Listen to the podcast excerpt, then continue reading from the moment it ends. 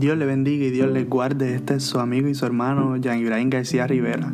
Y les quiero dar la bienvenida nuevamente a su podcast Corazones Pródigos.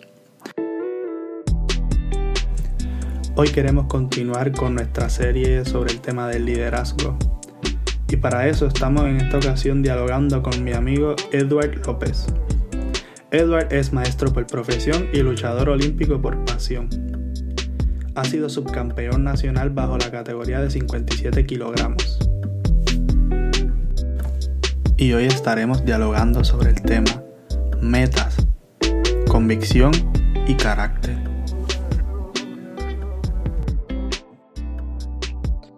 Edward, quiero empezar esto preguntándote ¿qué es lo que tú crees que es lo más importante para cumplir las metas que nosotros nos trazamos? Yo digo que las convicciones. Las convicciones son bien importantes. ¿Y cómo así las convicciones? hay, que hay que empezar diciendo que sin las convicciones no hay carácter. ¿Por qué? Porque las, las convicciones son algo que no cambian a pesar de lo que sintamos o de lo que esté sucediendo a nuestro alrededor. Y si eres cristiano, este, las convicciones vienen de Dios, eh, por ende, son conforme a su carácter son inmutables. Independientemente de la situación, Dios te las va a recordar.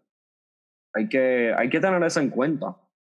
Eh, el cristiano no, no profesa una fe vacía o una fe irracional, sino una fe bajo un fundamento histórico y filosófico. Y eso conlleva tener una cosmovisión, la cual nos mueve a tener convicciones y nos mueve a tener ciertas metas en la vida que apunten al reino y a su edificación. Eh, y eso puede ser en cualquier área de, de, nuestra vida, o sea, no solamente en el deporte, en mi caso, sino también este, en, en el área laboral, en el área de negocios, sea donde sea, estas convicciones que Dios nos da en nuestro corazón son unas que son bíblicas y aplicables a cualquier tiempo y espacio, porque vienen de su carácter. Y. Ok, son, son mala que te interrumpa, son trascendientes lo que quieres decir. Que, que, que pueden cruzar todas las diferentes áreas, diferentes disciplinas, que se pueden aplicar en Definitivamente. Áreas. Creo que por esa línea va el doctor Albert Muller en su libro que se llama The Conviction to Lead en inglés o un líder de convicciones que en realidad marca un liderazgo que, como tú dices, emana de las convicciones que uno tiene, especialmente si uno es cristiano. Es decir, que como uno ya ha sido transformado o está en ese proceso de transformación diaria, pues esa, la vida de nosotros tiene que emular primeramente el carácter de Cristo. Es y es decir, que eso como tú dices, trasciende en todas las disciplinas que nosotros vayamos a practicar, ya sea, por ejemplo, deporte, en el trabajo, este, en las relaciones familiares, en las relaciones de poder que uno ejerce, por ejemplo, este, tú que eres maestro también, tienes una relación de poder con tus estudiantes, en cierto sentido, y tú tienes que negociar cómo tú lo estás usando. Y ¿verdad? por medio del carácter de Cristo que, que nos da esa información, que sabemos cómo Él trabajaba y cómo él hacía las cosas, pues nosotros debemos imitarlo a él y ejercer un liderazgo sobre eso, sobre cómo usamos el poder y todas diferentes cosas en nuestra vida. Eh, eh, eh, exacto. Y el, nosotros, el nosotros tener una convicción clara de quién somos en Cristo Jesús nos, nos puede llevar a hacer cosas grandiosas y extraordinarias, porque nuestro Dios es extraordinario, Jan. So, en resumen, estás diciendo que nuestras convicciones son lo más importante como cristianos para poder ir ejerciendo metas, ¿verdad? La vida cristiana se trata de convicciones, la vida cristiana se trata de convicciones y el cristiano donde sea que esté, en cualquier plataforma que Dios lo ha llamado a estar, o en cualquier plataforma, ¿verdad? Que, que Dios le ha dado el privilegio de estar, porque tenemos que tener bien claro que nuestros dones y talentos son dados por gracia. Aún, aún desde antes de la fundación del mundo, los dones están dados por gracia y, Dios quiere que nosotros utilicemos ese talento que Él nos dio, sea cual sea el don o el talento que tengamos, podemos utilizarlo para la gloria de Dios. Es decir, que tenemos que tener una mayordomía del talento para poder ofrecérsela al Señor de una manera que lo gloría a Él y que podamos serle fiel en el sentido de que podamos lograr nuestras metas y así ir cumpliendo su propósito en nuestra vida de acuerdo a su voluntad. Pero para esto necesitamos la ayuda de Dios constantemente, ¿verdad? Dios tiene que estar trabajando con nosotros diariamente y nosotros tenemos que estar en, el rostro de Dios, en la presencia de Dios diariamente para poder hacer este tipo de cosas, lo más mínimo. O sea, de, levantarte por la mañana y hacer tu cama, como diría Jordan Peterson, a, a, ir al trabajo y, a ir al trabajo y hacer el, hacer el profesional excepcional que tú eres. O, o sea, son, son, son cosas que se... Quiero, ¿verdad? Un poquito, hablar un poquito sobre eso que estás diciendo del trabajo, porque, porque en, en esta cultura que vivimos ahora, y que entiendo que es cierto en, en algún aspecto, porque que se está levantando este movimiento de que minimum, este, pago mínimo, trabajo mínimo. O en inglés, como dicen, minimum, minimum wage job, eso es lo que es el input que van a tener. Este, que es cierto en, algún aspecto porque muchas veces las personas que pagan un salario mínimo, esas compañías grandes que pagan un salario mínimo, quieren, quieren que los empleados den ni el, no el 100, a veces quieren que den el 300% y no, y no remunerando de una manera adecuada.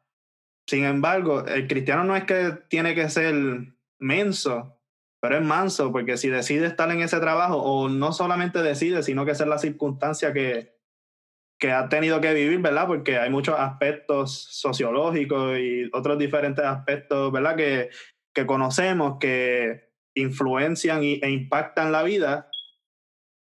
Uno tiene que tratar de dar lo mejor porque es como si fuera para el Señor. No es que uno deje que abusen de uno en ese aspecto del trabajo también, pero como tú dices, uno uno va y mete mano y hace lo mejor que pueda.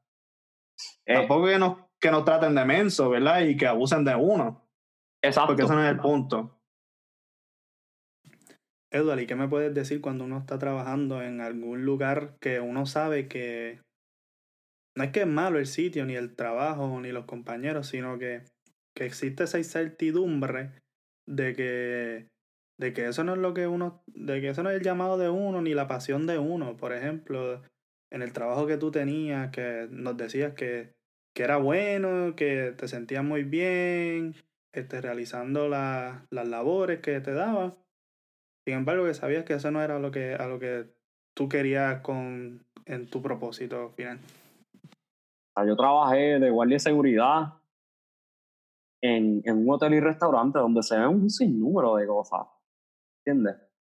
Eh, tú como, uno como cristiano no estaría trabajando en un sitio así. No, no. Pero, mira, el Señor estuvo trabajando en mi carácter. Y a pesar, y a pesar, y a pesar de que estuve trabajando ahí, él, él, él, pudo utilizarme y, y, dejarle saber a los que estaban trabajando ahí, que, que promueven en las cosas que pueden suceder en un hotel y restaurante, un sitio grande, de, de gente que, que es el, que es el jangueo del momento. O sea, independientemente de donde tú estés, tú estás llamado a tener unas convicciones. Y es porque el Señor te ha llamado a hacerlo y es un privilegio sostenerlo. Y a mí me pasó mi primer trabajo. Y yo trabajé también, eh, eh, eh, mi segundo trabajo después fue, fue en un colegio y fue mi primera jornada de trabajo como maestro. Y no fue fácil no fue fácil, ¿entiendes? Y, y estamos hablando de, un, o sea, de, de, la transición de un trabajo. Estoy hablando de que yo trabajaba en guardia de seguridad y después está trabajando en un colegio que según tú, ¿verdad? Según lo que uno piensa, ah, esto es lo que, pues, como Dios me dio el talento y me dio los dones de enseñanza, pues aquí va a estar chévere. No, honestamente a mí se me hizo más difícil trabajar en un colegio que trabajar de seguridad en un sitio ese punto de transición de un trabajo a otro, eso fue algo que tú tenías ya planificado, ¿verdad? Tú estudiaste educación física y tú querías, me imagino yo que querías ejercer ese, querías ejercer en ese campo laboral porque estudiaste eso. Y quizás no se te hizo difícil, pero fue algo que tú trazaste, que ya tú tenías planificado lograr, que querías transicionar a trabajar en lo que estudias. Mira, sí. Lo que pasa era que todavía no me, se me, llegaba, no me llegaba la oportunidad de yo poder estar en una escuela full time. ¿Y qué fue algo que cuando cambiaste de trabajo, de, guardia de seguridad a ejercer la profesión la cual estudiaste de maestro, se te hizo como que un poco difícil en asimilar? Algo que me puedas contar sobre esa experiencia. Eh, en seguridad simplemente tú sí hay que lidiar con gente difícil, pero no todo el tiempo. Pero cuando tú lidias con estudiantes, son un grupo de gente menores con diferentes situaciones y contextos de vida en un mismo lugar. Exacto. Es bien diferente. Porque como seguridad, sí, tú interactúas con gente, pero vienen y van y tú te aprendes a ganártelo. Pero ellos entran y salen, ¿entiendes? Tú, no, tú solamente estás pendiente a que no pase nada fuera, fuera de lo normal, ¿entiendes? Eh, eh, o, o, situaciones imprevistas. Para eso tú estás, cuando estás de seguridad. Pero cuando tú estás como maestro, ya son otros 20. O sea, los estudiantes están esperando algo de ti porque te están viendo a ti, solamente a ti, no hay otro maestro alrededor en el sentido de que tú estás dentro de un salón o dentro, o dentro de, un, de un patio, sea cual sea el contexto. Y tú tienes que esperar a que ellos sigan tus instrucciones, pero no las siguen por X o Y razón durante el día. Y es difícil porque son, para mí fue más difícil el yo el, el, el, esa transición para mí fue bien difícil, pero eh, pude darme cuenta de que ni siquiera el trabajo me puede dar lo que Dios me puede dar, que es paz. Y, y la paz no significa que, que, yo, que yo me tire para atrás, no. Era que yo podía hacer todo lo que hacía posible y todo lo que yo podía controlar. Lo demás que yo pensaba o que iba a ocurrir o que dejaba de ocurrir, se lo dejaba a Dios porque yo no puedo estar pensando en este tipo de cosas. Yo sabía que estaba haciendo mi, mi trabajo y el Señor me lo dejaba saber lo demás, que Dios se encargue. pero mis convicciones no bajaban. Y eso, eso me ayudó bastante. Y ahora estoy en una escuela donde la comunidad de verdad responde súper bien. Tengo que estar bien agradecido con el Señor, no me puedo quejar para nada. O que, que, que el Señor... Es, eh, y dentro de eso hay unas responsabilidades, porque ahora yo me siento cómodo, a diferencia de los otros trabajos pero eso significa que, que tengo más responsabilidad en el sentido de que, ok, estoy más cómodo, esto es una gran bendición, pero dentro de las bendiciones de Dios hay unas responsabilidades. Te pregunto, ya que mencionaste que tuviste otro tipo de transición de, es verdad, sigue siendo maestro, pero de una escuela a otra. Eso era una otra meta tuya que tenías trazada, porque entiendo yo, la, la primera meta me refiero profesionalmente. Primera meta era poder trabajar en lo que estudiaste. Entiendo yo. Tú me corriges cualquier cosa. La segunda meta era tratar de conseguir un empleo en el sistema público de enseñanza. Exactamente. Pero, honesta, honestamente, sí, uno, uno a la vez que empieza quiere trabajar en el departamento porque hay más beneficios, te pagan más, a diferencia de un colegio. Pero a mí no me estaban pagando más en el colegio. Yo estaba bien, este, pero yo pensaba trabajar de nuevo en el colegio, pero así, eh, los colegios fluctúan en la matrícula y ellos no, no saben, ¿verdad?, si van a poder contratar un maestro o no. So, ellos se vieron en una posición de, de decirme, mira, no te podemos renovar el contrato. Eh, so que, de verdad, no, o sea, ellos pensaban tenerme part-time pero luego, ¿verdad? Dada alguna situación y ellos vieron que pues no es costo efectivo tenerme eh, de alguna manera, pues no me pudieron contratar y pues uno entiende ese tipo de cosas. Y honestamente, el Espíritu Santo me dio paz en el momento que me dijeron eso. O sea, yo tenía una paz que hoy, ahora mismo yo no te puedo ni explicar, ya. Y tú me conoces, tú me conoces bien porque tú eres, tú eres mi hermano en la fe, interactuamos todos los días. O sea, yo no, yo no puedo creer la paz que, Dios me dio en ese momento. Pero también estaba la incertidumbre. Porque tú dices, ok, ahora cómo yo voy a, cómo yo voy a ¿Para qué yo voy a hacer? ¿Cómo yo puedo, porque yo trabajo para poder entrenar. ¿Cómo yo, puedo, yo voy a poder ir a entrenar ahora? Ya que no tengo trabajo, ¿cómo yo voy a pagar la gasolina? ¿Cómo yo voy a ayudarle a mi mamá? ¿Cómo yo voy a, cómo yo voy a poder sustentar las cosas que tengo? Pues, mira, eh, después de eso, días después, me dicen que aplicaran lo que sea en el sentido de que vaya a las convocatorias del, del departamento, que me fuese, que, que fuese, que fuese, que estuviese bien presente y, y, cuando veo la plaza de bibliotecario, que era una de las convocatorias, y era en Guayama, que está cerca de mi, que cerca de mi casa, yo dije, pues mira, voy a ir. Hago lo, hago, hago lo, hago lo, la documentación necesaria para ir a la convocatoria. Voy a la convocatoria, yo pienso que no me van a coger, porque yo no sentí que fue la mejor entrevista. Pero me llaman por la noche, ese mismo sábado que yo voy, me dicen que estoy contratado, estoy dentro del departamento y gloria a Dios, gloria a Dios. Y yo me di, o sea, uno se da cuenta de que esto, la vida cristiana no se trata de lo que podamos hacer por Dios, sino de lo que Dios hace por nosotros diariamente. O sea, mira, la provisión de Dios está ahí, por eso desde ese día. Incluso, y yo puedo añadir esto y me atrevo a hablar de esto, yo me acuerdo que estaba pasando durante ese verano, estaba pasando esto de, de, de, Ricky renuncia y eso. Y yo estaba protestando también, dada la situación del pueblo. Uno se siente indignado por la injusticia del país. Y a mí me dijeron que no fuera a protestar. A mí me dijeron que no fuera. ¿Quién te dijo eso? Alguien bien cercano a la familia una persona bien cercana de familia, me dijo que no fuera a protestar y no me lo dijo en mala manera, sino ella quería protegerme. O sea, la persona quería protegerme. Y. y... Ah, te, pregunto, te pregunto, no, no para revelar detalles que no, no sean, que no sean necesarios, sino para poder contextualizar un poco. Para protegerte, si se puede decir de más o menos de la situación, ¿en qué sentido?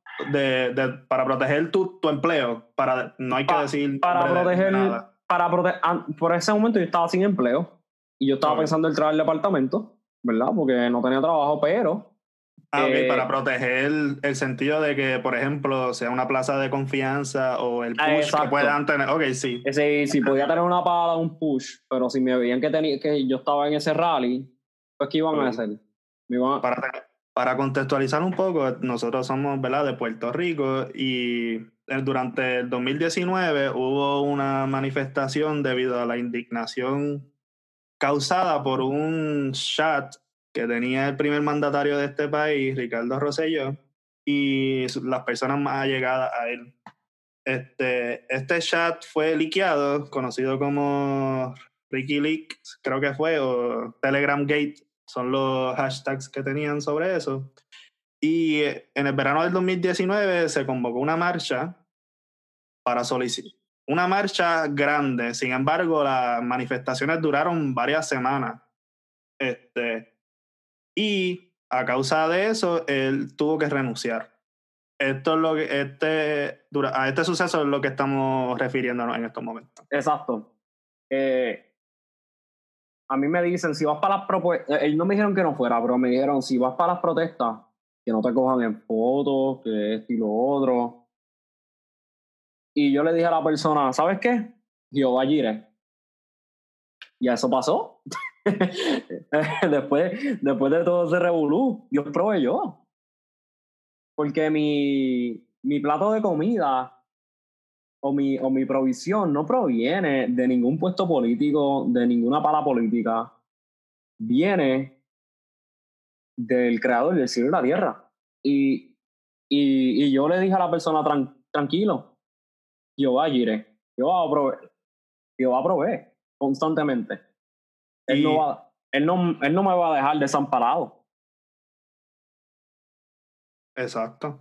Y, ¿verdad? Quiero destacar un puntito sobre, ¿verdad? Que me contaste que estaba la incertidumbre del empleo que tenías en el colegio, que te dijeron que no te podían, no podían renovar el contrato para el próximo año, pero tú viniste en ese mismo, esa misma semana, entiendo yo, fuiste a buscar otro empleo rápido.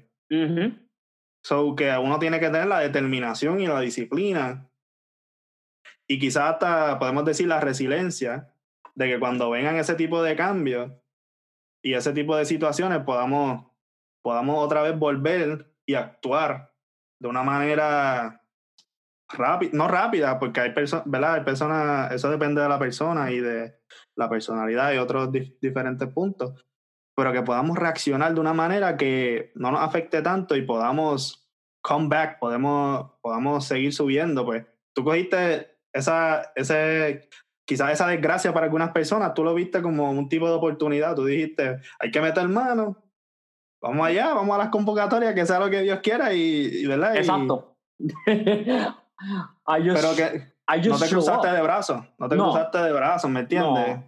No. que eso también depende de la persona y todo eso. Sí, no, hay muchas personas que, que, que no trabajan de la misma manera. Eh, o sea, no, o sea, yo por lo menos no me quedé sentado porque intentarlo, no, no voy a perder nada de intentar yo entrar a una convocatoria en una disciplina en la cual yo, ¿verdad? Yo no soy muy diestro. Gracias a Dios aprendí, aprendí en el paso, hubo otros ha otros bibliotecarios y bibliotecarias que me han ayudado en el paso, me han ayudado y Dios me dio la oportunidad de inaugurar una biblioteca en la comunidad. No, no, no de yo llegar a una biblioteca hecha, no, no, no, no, no. Dios me dio la oportunidad de, junto con, con mis compañeros y la escuela, yo poder levantar una biblioteca para la comunidad. Que todavía eh, no está completo el proyecto, todavía seguimos trabajando, pero la comunidad puede decir que tiene su biblioteca. Y, mano, gloria a Dios, porque, o sea, yo fui, o sea, eso fue, yo digo que eso fue zero to the hundred. Eh, y, y eh, eh, es cuestión de tener, y, Dios no solamente me bendijo con eso, sino con otra, con un sinnúmero de otras experiencias que no tienen que ver con el campo laboral.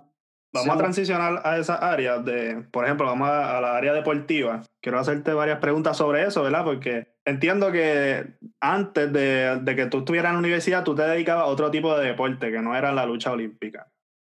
Exacto. ¿A cuál te dedicabas primeramente? Pues mira, yo hacía karate tradicional. Era, ¿Cuántos años? Estuve como ocho años, desde los 12 hasta los 18. Estuve haciendo karate tradicional. Me trajo disciplina, este sentido de, de, de, mejorar y de respeto, como toda cultura de, de, ¿verdad? okinawense o japonesa. O sea, es, es bien, eh, me, me enseñó muchas cosas, pero yo sabía que me faltaba este sentido competitivo. No me gustaba competir, me tenía, o sea, tenía miedo de competir. También era como que era difícil porque me llamaba más, más la atención los torneos de grappling que, que ir a, que, que, que, a los torneos de, de, point fighting, que básicamente point fighting es el estilo de que, o sea, tú, si tú haces la técnica primero, si tú eres el primero que da el golpe, pues tú tienes el punto, para la pelea y regresan otra vez. Eh, y así sucesivamente. Eh, no me gustaba, y no me veía como que muy diestro en eso, hasta que, pero entonces en las competencias de, de grappling, yo era otra persona, me disfrutaba el combate, eh, si perdió ganaba, pues chévere, y, y, sabía que tenía como que el don. Cuando llego a la universidad, obviamente no hay karate do, lo que hay es taekwondo, pero yo no quería hacer más de lo mismo. Yo dije, yo voy a intentar lucha olímpica, déjame ver qué hay ahí. No hago más que entrar al departamento atlético a ver qué había, porque no sabía, pero yo tenía en mente hacer otra cosa. Y lo primero que me encuentro es a la directora atlética Maritere Rivera, que la quiero y la adoro un montón. Y, y a mi entrenador de ese tiempo, Alex Colón, el cual lo primero que ellos me dijeron, mira, eh, este, este es bajito, eh, este puede hacer 121 libras. Y, y tú, qué, tú practicarías lucha olímpica y yo, eh, sí. Y él, mi entrenador me dice, ¿tú puedes bajar? ¿En cuánto tú estás? Yo, pues como en 140. ¿Y puedes bajar a 121? Y yo le dije con toda la seguridad del mundo, sí. Yo no sabía qué me estaba metiendo, en verdad. Tú dijiste, claro, claro. seguro que sí. Vamos allá, vamos a meter mano, esa es la que hay. Eh, y mano, qué diferencia. Ese primer año, que fue mi primer año de la live, yo empecé a hacer lucha a los 18, que, que eso es Tarde, tarde. Tarde, eso es tarde. Ya es un nivel universitario. Ah, ya, ya ni te miran. Eh, o sea, es como que, que, tú haces. Pero eh, estaba tuve los resultados que yo no tuve durante ocho años, los tuve, los tuve en un año. Ese primer año no me fue bien. De hecho, yo quedé último en la live. Porque yo pensaba, pues sigo en karate y hago lucha por el lado para después hacer MMA. Eh, hasta que... Quería combinar todo para después... Ah, exacto. Quería hacer otra cosa. Ajá, exacto. Y, pero ¿qué pasa? Yo veo, trato de hacer el equipo nacional en Karate 2. Estoy los domingos yendo al albergue olímpico entrenando con el equipo nacional de Karate 2. Pero yo estoy viendo, ¿verdad?, de que no estoy recibiendo el mismo apoyo. Eh, y, y una, una de las nenas de, del, del sitio donde yo practicaba karate estaba teniendo sus éxitos dentro de la Federación de Karateo. Y ahí fue que empezaron a tomar interés. Ah, vamos a ayudar a la nena, vamos a esto. Y yo no tenía ningún problema en ayudarla. Era que yo me estaba fajando más que ella, pero ella le estaban dando la prioridad. Y yo como que no veo, no veo esto muy de esto, no, no veo esto muy favorable a mí. Y entonces estaba faltando los domingos para yo poder, para yo ir a entrenar. Y, o sea, el tú faltar un domingo. A, la iglesia. Ah, exacto. El tú faltar un domingo a la iglesia constantemente, de costumbre, ya es pecado. Y, y no, y no está bien. Eso que yo estaba viendo ya, que, que yo debía dejar eso atrás. Y yo estaba viendo a mi entrenador de lucha, que me acuerdo que me dice por Facebook,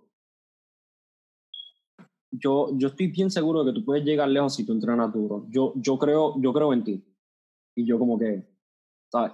¿Qué le pasa a este tipo? O sea, yo estoy, en lucha era bien awkward. Eh, yo no sé qué él iba a hacer para poder enseñarme. La postura era súper mala por más tiempo que él estuvo ahí encima de mí. Pero yo pues cuando vi eso, cuando yo vi la diferencia del interés yo dije, bueno, señor, eh, voy a ver, voy a intentar lucha porque por eso me están pagando. Entonces en el 2013 yo a entrenar bastante fuerte en mi segunda temporada de la live y empecé a entrenar, a luchar duro, a mediar tiempo, se abre un programa en Guayama de lucha olímpica. Y yo estaba teniendo mi éxito a nivel nacional en los diferentes torneos nacionales eh, el primer, en el 2013 no, pero sí del 2013, de, de septiembre en adelante, empecé a tener bastantes logros que yo nunca tuve, o, no tu, nunca tuve en realidad en Karate 2. O sea, yo no tenía medallas de oro en Karate, solamente en peleas por lo menos no tenía muchas, mayormente era en la categoría de forma o en otra cosa, pero yo gané, yo creo que yo gané una medalla en un torneo una vez solamente y era con alguien que, o sea, era, era predecible que yo ganara, nunca fue como que siempre me ganaban, o sea, yo siempre me llevaba medalla, pero nunca medalla de oro, pero cuando yo entré a lucha, primero, yo me acuerdo cuando empecé a meter mano en ese 2013, que fue mi segundo año live, yo estuve entrenando duro y la diferencia era que yo nunca pensé que yo podía estar, yo pensé que... Eh, pelear por un corto tiempo era bien difícil, o sea, por un minuto. Pero entonces yo me meto a los lobos en lucha. Ah, vamos a hacer, vamos a luchar media hora hoy. Y tú como que, no luchar media hora. ¿Pero qué es esto? O sea, yo no voy a durar ni un minuto. Y yo pues nada, ni modo, será el entrenamiento que estaban dando. O sea, tenía que luchar. No podía quejarme. Yo estaba, yo, yo, yo firmé para eso. Y tuve, y en cuestión de, en cuestión de dos semanas, yo, yo ni me preocupaba cuánto, cuánto tiempo yo iba a estar este, luchando y con quién, contra quién iba a luchar. Y yo estaba entrenando con muchachos que eran del equipo nacional ya eh, para ese tiempo. Y entonces llega la live, el equipo de la Intel, en vez de quedar último como quedó eh, el año del 2012, quedamos, quedamos tercero por equipo y yo cogí plata. Y yo, wow. Pero antes de eso había un torneo que se llama Copa Esparta, un torneo internacional donde vienen gente de otros lados, de Canadá, de Estados Unidos, de diferentes clubes. Es abierto. Y me acuerdo que ese fue mi primer torneo que yo tomé en serio, que ya yo estaba entrenando fuerte. Y yo dije, diantre, he entrenado bien duro, como nunca en mi vida. Nivel de que fuera del matre de lucha, yo dije, diantre, hacer lucha es difícil, lo del resto, el resto de lo que uno hace en el día es súper fácil. O sea, eso fue lo que yo metí en mi mente. Como dice Dan Gable, a la vez que tú luchas, el resto de las cosas son fáciles. Y yo, yo, yo pude darme cuenta de eso antes de, antes de yo escuchar ese quote. Mano, yo me acuerdo que en ese torneo yo pierdo el primer combate, pero voy a luchar por la bronce con un chamaco que lleva tiempo, que, que era de un club en Nueva York. No sabía si me tocaba con él o algo. El punto es que yo iba por la bronce y yo me siento en los bleachers y, me pongo, y lo quise forar. Le dije, padre, si de verdad tú quieres que yo esté aquí, que, que, que yo me dedique a esto, déjamelo, déjamelo saber de alguna manera. Entro al matre, el chamaco. Para los que saben luchar, me ataca las piernas, yo defiendo, le marco dos puntos al pasar atrás y le doy vuelta hasta, llegar, hasta, hasta darle superioridad técnica. Que eso es un knockout técnico en lucha, básicamente. La lucha duró 32 segundos y cogí mi medalla de bronce. O sea que yo no sé qué otra contestación yo quería, pero el punto es que el Señor me había contestado mi oración, aquí es que yo te quiero. Y yo dije, wow, si yo hubiese, o sea, yo, uno empieza como que antes, si hubiese empezado desde antes o qué sé yo, pero lo que no pasó, no pasó. Y... Ya lo, lo que hay es lo que hay. Exacto, lo que hay es lo que hay, mano, y desde ahí, eh, mano, o sea, han sido logros por ir para abajo, eh, muchas medallas, la Inter 2014 después, tuve, gané, gané bastantes torneos, eh, no se dan muchos, pero los que fui pude ganarlos. Tanto oro, plata. Eh, siempre era entre esas dos posiciones. Y perdí la final en la live. Pero quedé, cogí plata. Pero quedamos campeones por equipo. Y la riña estaba fuerte. O sea, estaba la UNE, para ese tiempo era la UNE, que eran, que, que eran los campeones. Y estaba Caribbean University, que siempre, que siempre ha tenido los mejores luchadores hasta hace, hasta hace un tiempo. Y, y de la nada llegamos nosotros de tener un tercer lugar a quedar campeones por medio punto. Las posiciones se definieron por medio punto. ¿Verdad? Este, la diferencia la marcó una medalla de oro que, que un compañero de nosotros de la Inter, el del Méndez, para ese tiempo los 84 kilogramos, eh, logra la medalla de oro. Y eso fue, lo, eso fue lo que marcó la diferencia entre los otros equipos y quedamos campeones y, y tú quedas campeón en la live. Cuando tú no tienes una experiencia deportiva específica, como me pasó a mí, tú dices, entre hasta donde me ha ayudado Dios. Y mano, yo siempre, ¿verdad? Siempre me pregunto, Dios, o sea, porque uno ve el deporte y uno ve como que cómo Dios se puede mover en eso. Si es, es un juego. Pero, pero, ¿cómo ha cogido mi carácter, hermano? O sea, el, la manera en que yo he tenido éxito es, porque literalmente Dios ha puesto su mano. Porque si fuese por, por mis esfuerzos y por el tiempo que yo he tenido, mano, no llego a ningún sitio. O sea, cualquier persona que me ve, que es experto en el deporte, dice, como, o sea, yo no sé dónde vino, pero o sea, la única manera que yo puedo explicar eso es que Dios ha estado conmigo. Entiendo yo que no se puede decir que que no le dedicabas tiempo, porque siempre que yo te hablo, tú estás, ah, saliendo de aquí, saliendo del tren. y yo, este tipo no hace más nada.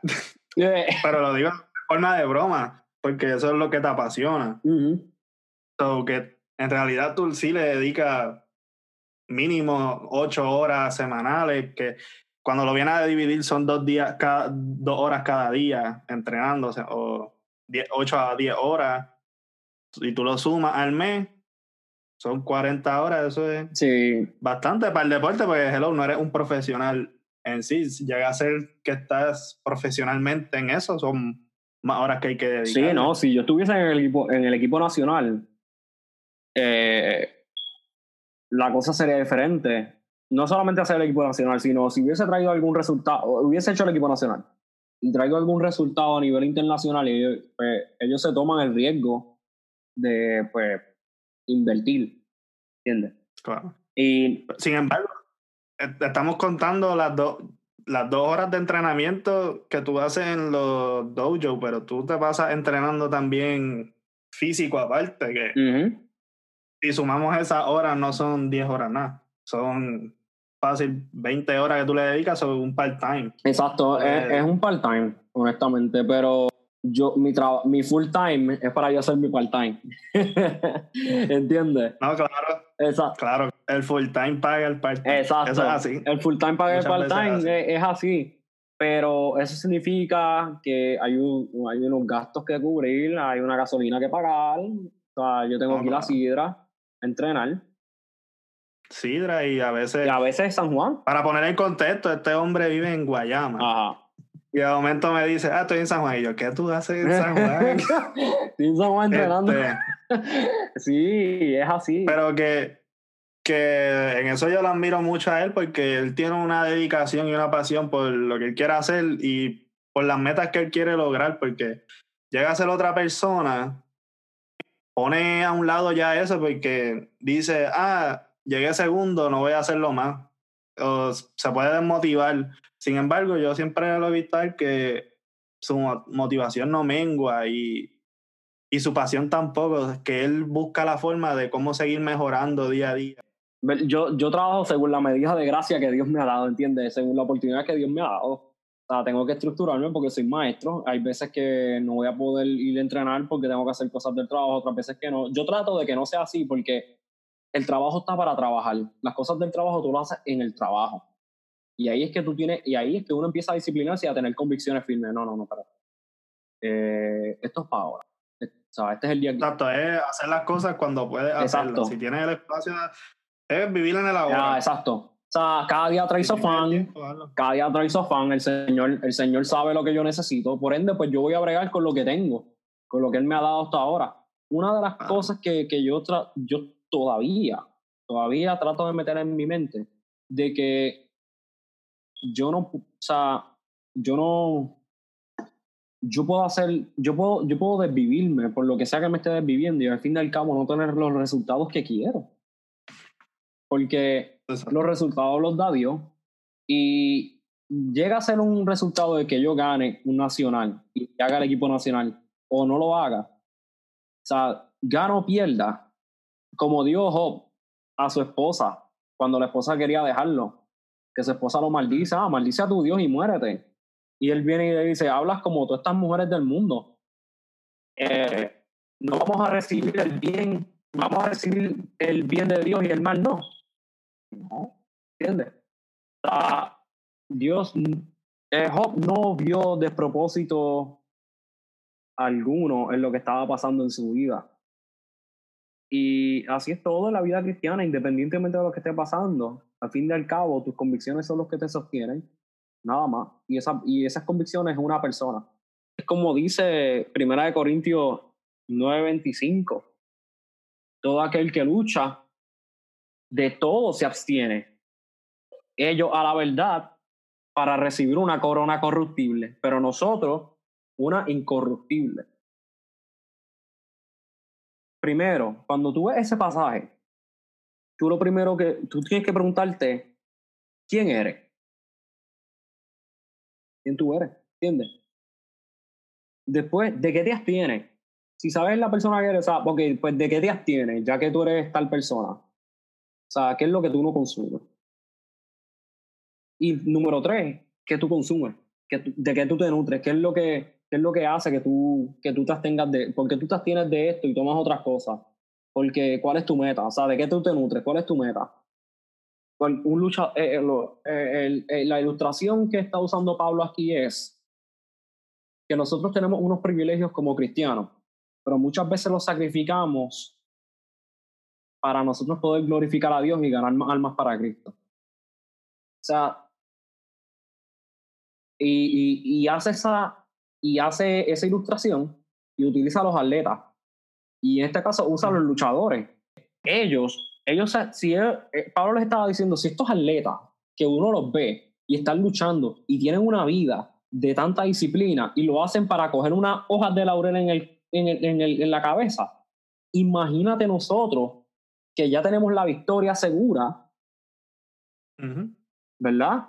y, y, que, y, que, y que son y que las coronas que nos van a poner son unas que no se corrompen. O sea, nuestro pensar, o sea, poner la mira las cosas de arriba, no las de la tierra, no solamente es, es que nosotros veamos los resultados y los logros, ¿verdad? Desde una, desde una perspectiva bíblica. Me explico. Nosotros, todo atleta lucha para una medalla de oro, para estar en lo más alto del podio. Pero eh, eh, no todos los atletas tienen el mismo resultado. Por eso hay medallas de plata, medallas de bronce, medallas de oro. ¿Y, y cuánto tiempo está en el podio? Exacto. Eh, unos minutos. Chévere, brutal, te tiras un par de fotos y ya eso pasó. Ok, ¿qué va a pasar mañana? No, no lo digo como que como que devaluando el esfuerzo que hacen los atletas mm. de alto rendimiento. No, de hecho, de hecho, Pablo lo, lo exalta, por eso es que usa esa ilustración. este, y viene y después dice, si ellos corren por algo que nosotros podemos ver ahora mismo, imagínate si nosotros luchamos de la misma manera, de la, con la misma pasión, por las cosas que no se ven. O sea, que, lo que las metas que nosotros que nosotros nos trazamos aquí, las convicciones que nosotros tenemos para nos llevan a tener una disciplina la cual puede glorificar a Dios y nosotros podemos tener esas metas y Dios se glorifica. ¿Y qué pasa? la mente de nosotros no está en las metas, sino en, en la persona quien las da. Que es Dios. Quiere, quiere decir que nuestra meta principal, que en la cual emanan todas las metas como cristianos, es vivir como Cristo. Exacto. Después de esa meta es que van todas las otras, todas las demás. No, y esto es una que, esto es cuestión de prioridad. Ah. Porque cuando Cristo, cuando Cristo está en su lugar, está en su trono en, en la vida de uno, las cosas van cayendo en su lugar. Es por eso que él dice, yo sé que ustedes tienen, yo sé que mi padre, yo sé que ustedes tienen necesidad de estas cosas, los gentiles también, pero ustedes no pueden vivir como gentiles preocupándose por eso. No, no, no, no. Ustedes busquen de mí, pongan su mirada en mí, busquen del reino de Dios y su justicia. Y el resto de las cosas van a venir por sí solas, van a venir por añadidura, no van a venir solas, Dios las va a traer. Él eh, eh, es como, o sea... Sin, embargo, tenemos que trabajar por ella. No es que estemos... Quiero dejar claro que no es que estamos diciendo que, que van a llegar así porque sí. Porque como quiera hay que tener un input, hay que tener una inversión, ya sea de tiempo, dinero o de un recurso, de un tipo de recurso, sea cual sea, para poder sacar de ello. Es decir, por ejemplo, le metía tiempo, gasolina, dinero, etcétera, para poder luchar y para poder hacer ciertas cosas. Por ejemplo, alguien que trabaje pues, está dedicando su tiempo a eso para poder recibir dinero. Alguien que está creando un negocio está invirtiendo tiempo, recursos, está invirtiendo dinero. ¿Para qué? Para poder crear ese negocio y esa empresa.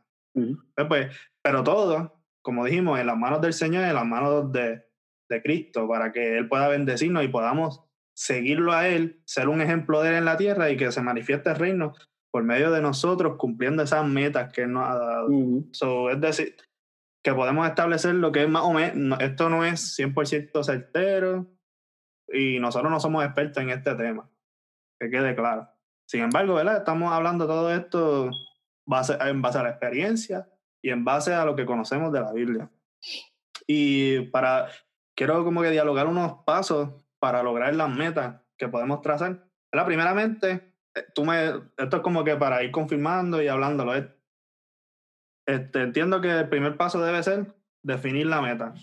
Mm, exacto. Eh, que tener una meta clara. O sea, hay que tener unas metas claras.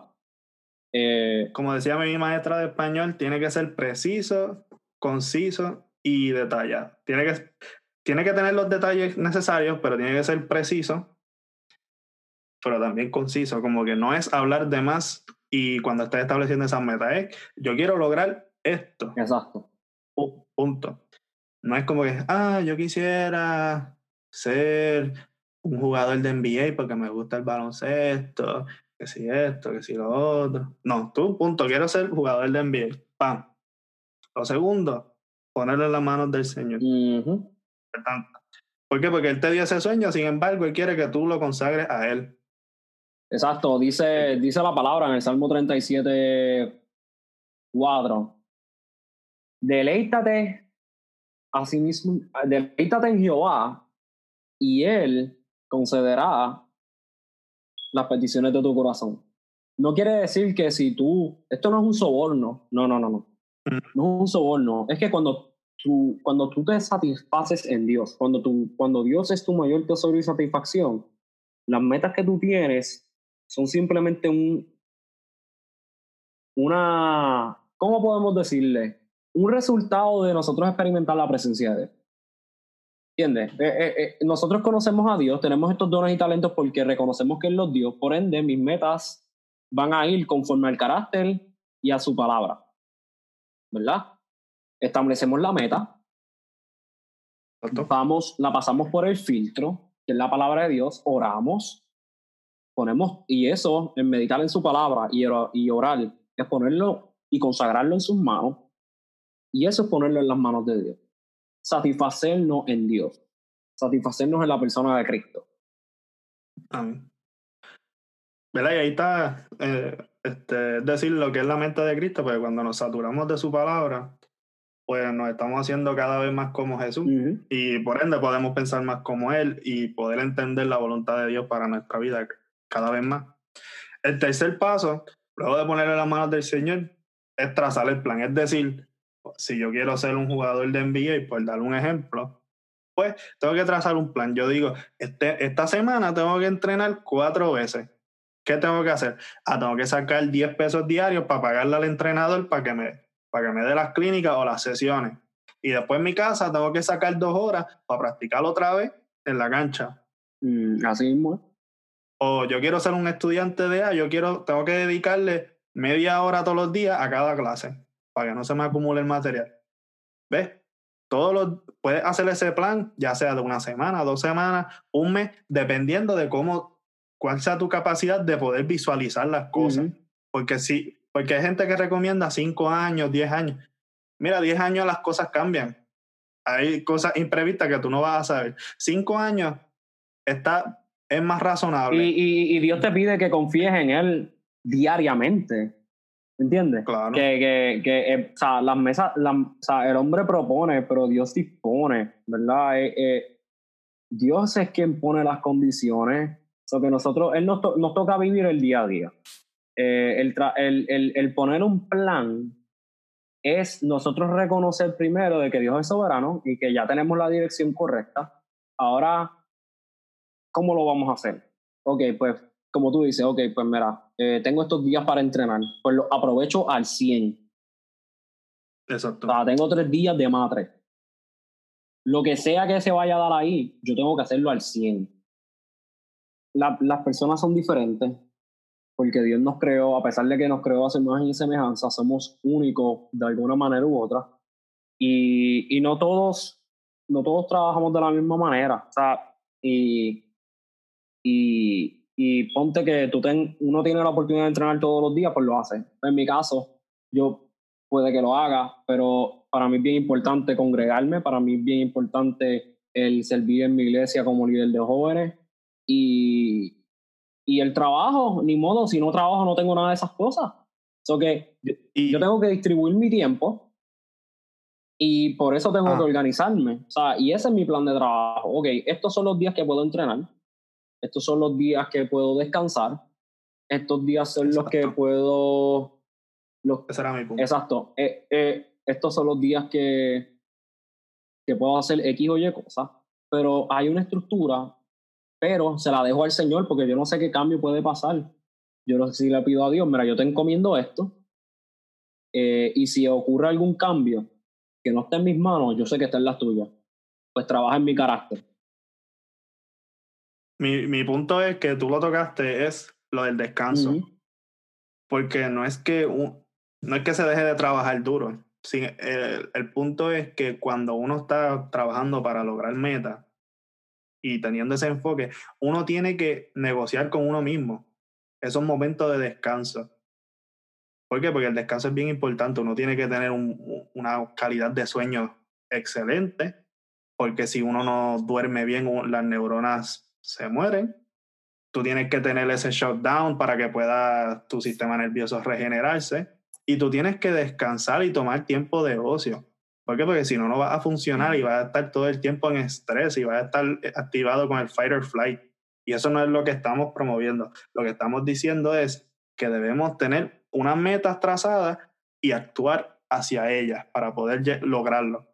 Y, Sin embargo, siempre debemos planificar tiempos de descanso. Sí, y lo que pasa es que eh, por eso es que necesitas otra gente que te lo deje saber. Eh, tu familia, entrenadores, compañeros, la iglesia, que te dejen saber, mira, estás bien, o sea, eh, esto, esto es algo que también nosotros tenemos que entender. Somos parte del cuerpo de Cristo y nosotros estamos representando el cuerpo de Cristo en esa área de la sociedad.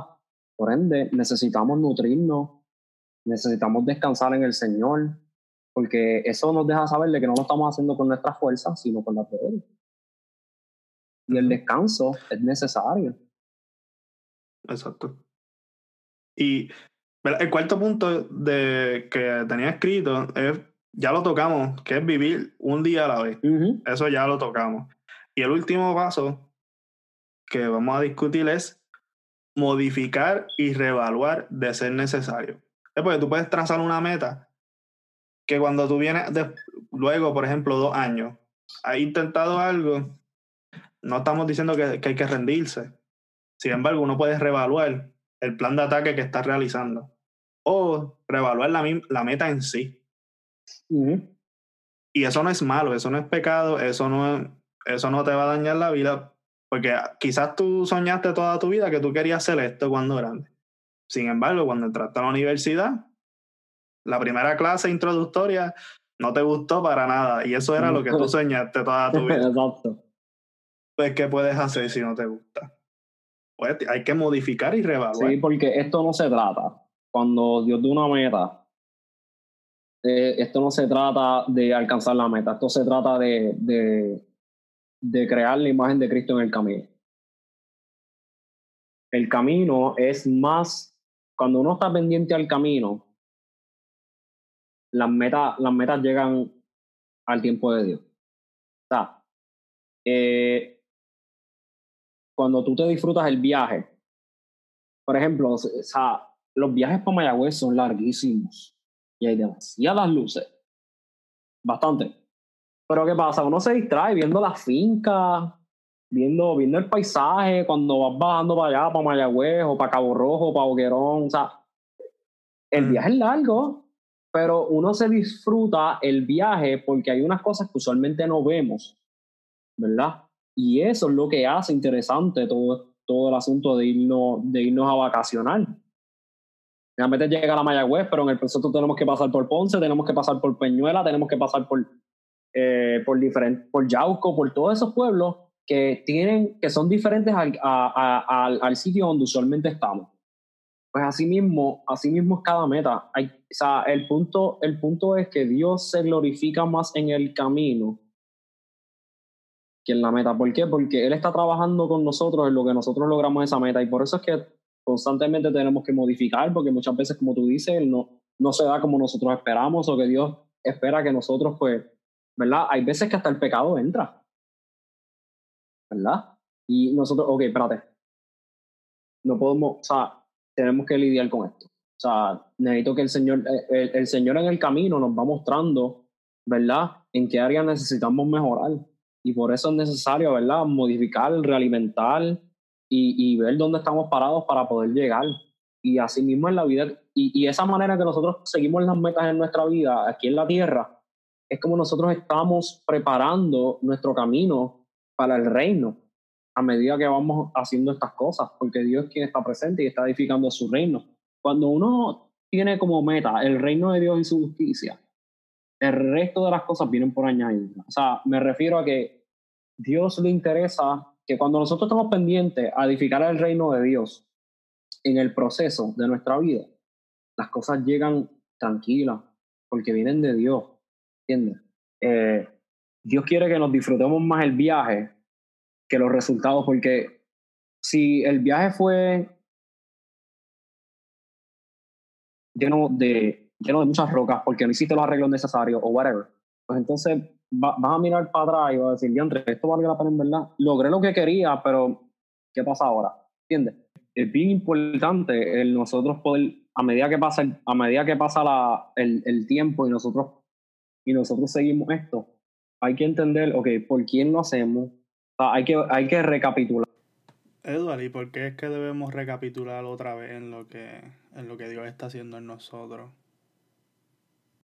Para que uno vea que no se trata de uno, sino es en Dios quien, quien trabaja. Y por eso, es por eso que el viaje es tan interesante, es porque Dios te, te está llevando un proceso de cambio en el camino y te está santificando. Porque la meta real del cristiano, independientemente de lo que está haciendo, es la santificación. Ok, ¿cómo Dios me está, cómo Dios me está santificando en, en, en el proceso de esta meta? Porque la meta mayor es conocer a Cristo, o sea, conocerlo en toda su plenitud. Y eso no va a ser hasta que Él regrese, pero constantemente estamos santificándonos para ese proceso. Pues así mismo nosotros seguimos las otras cosas como una manera de santificar nuestra vida.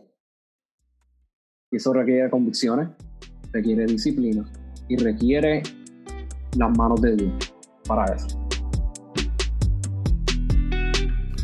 Espero que les haya gustado este espacio y que lo pueda compartir con amigos, familiares y conocidos. Dios le bendiga.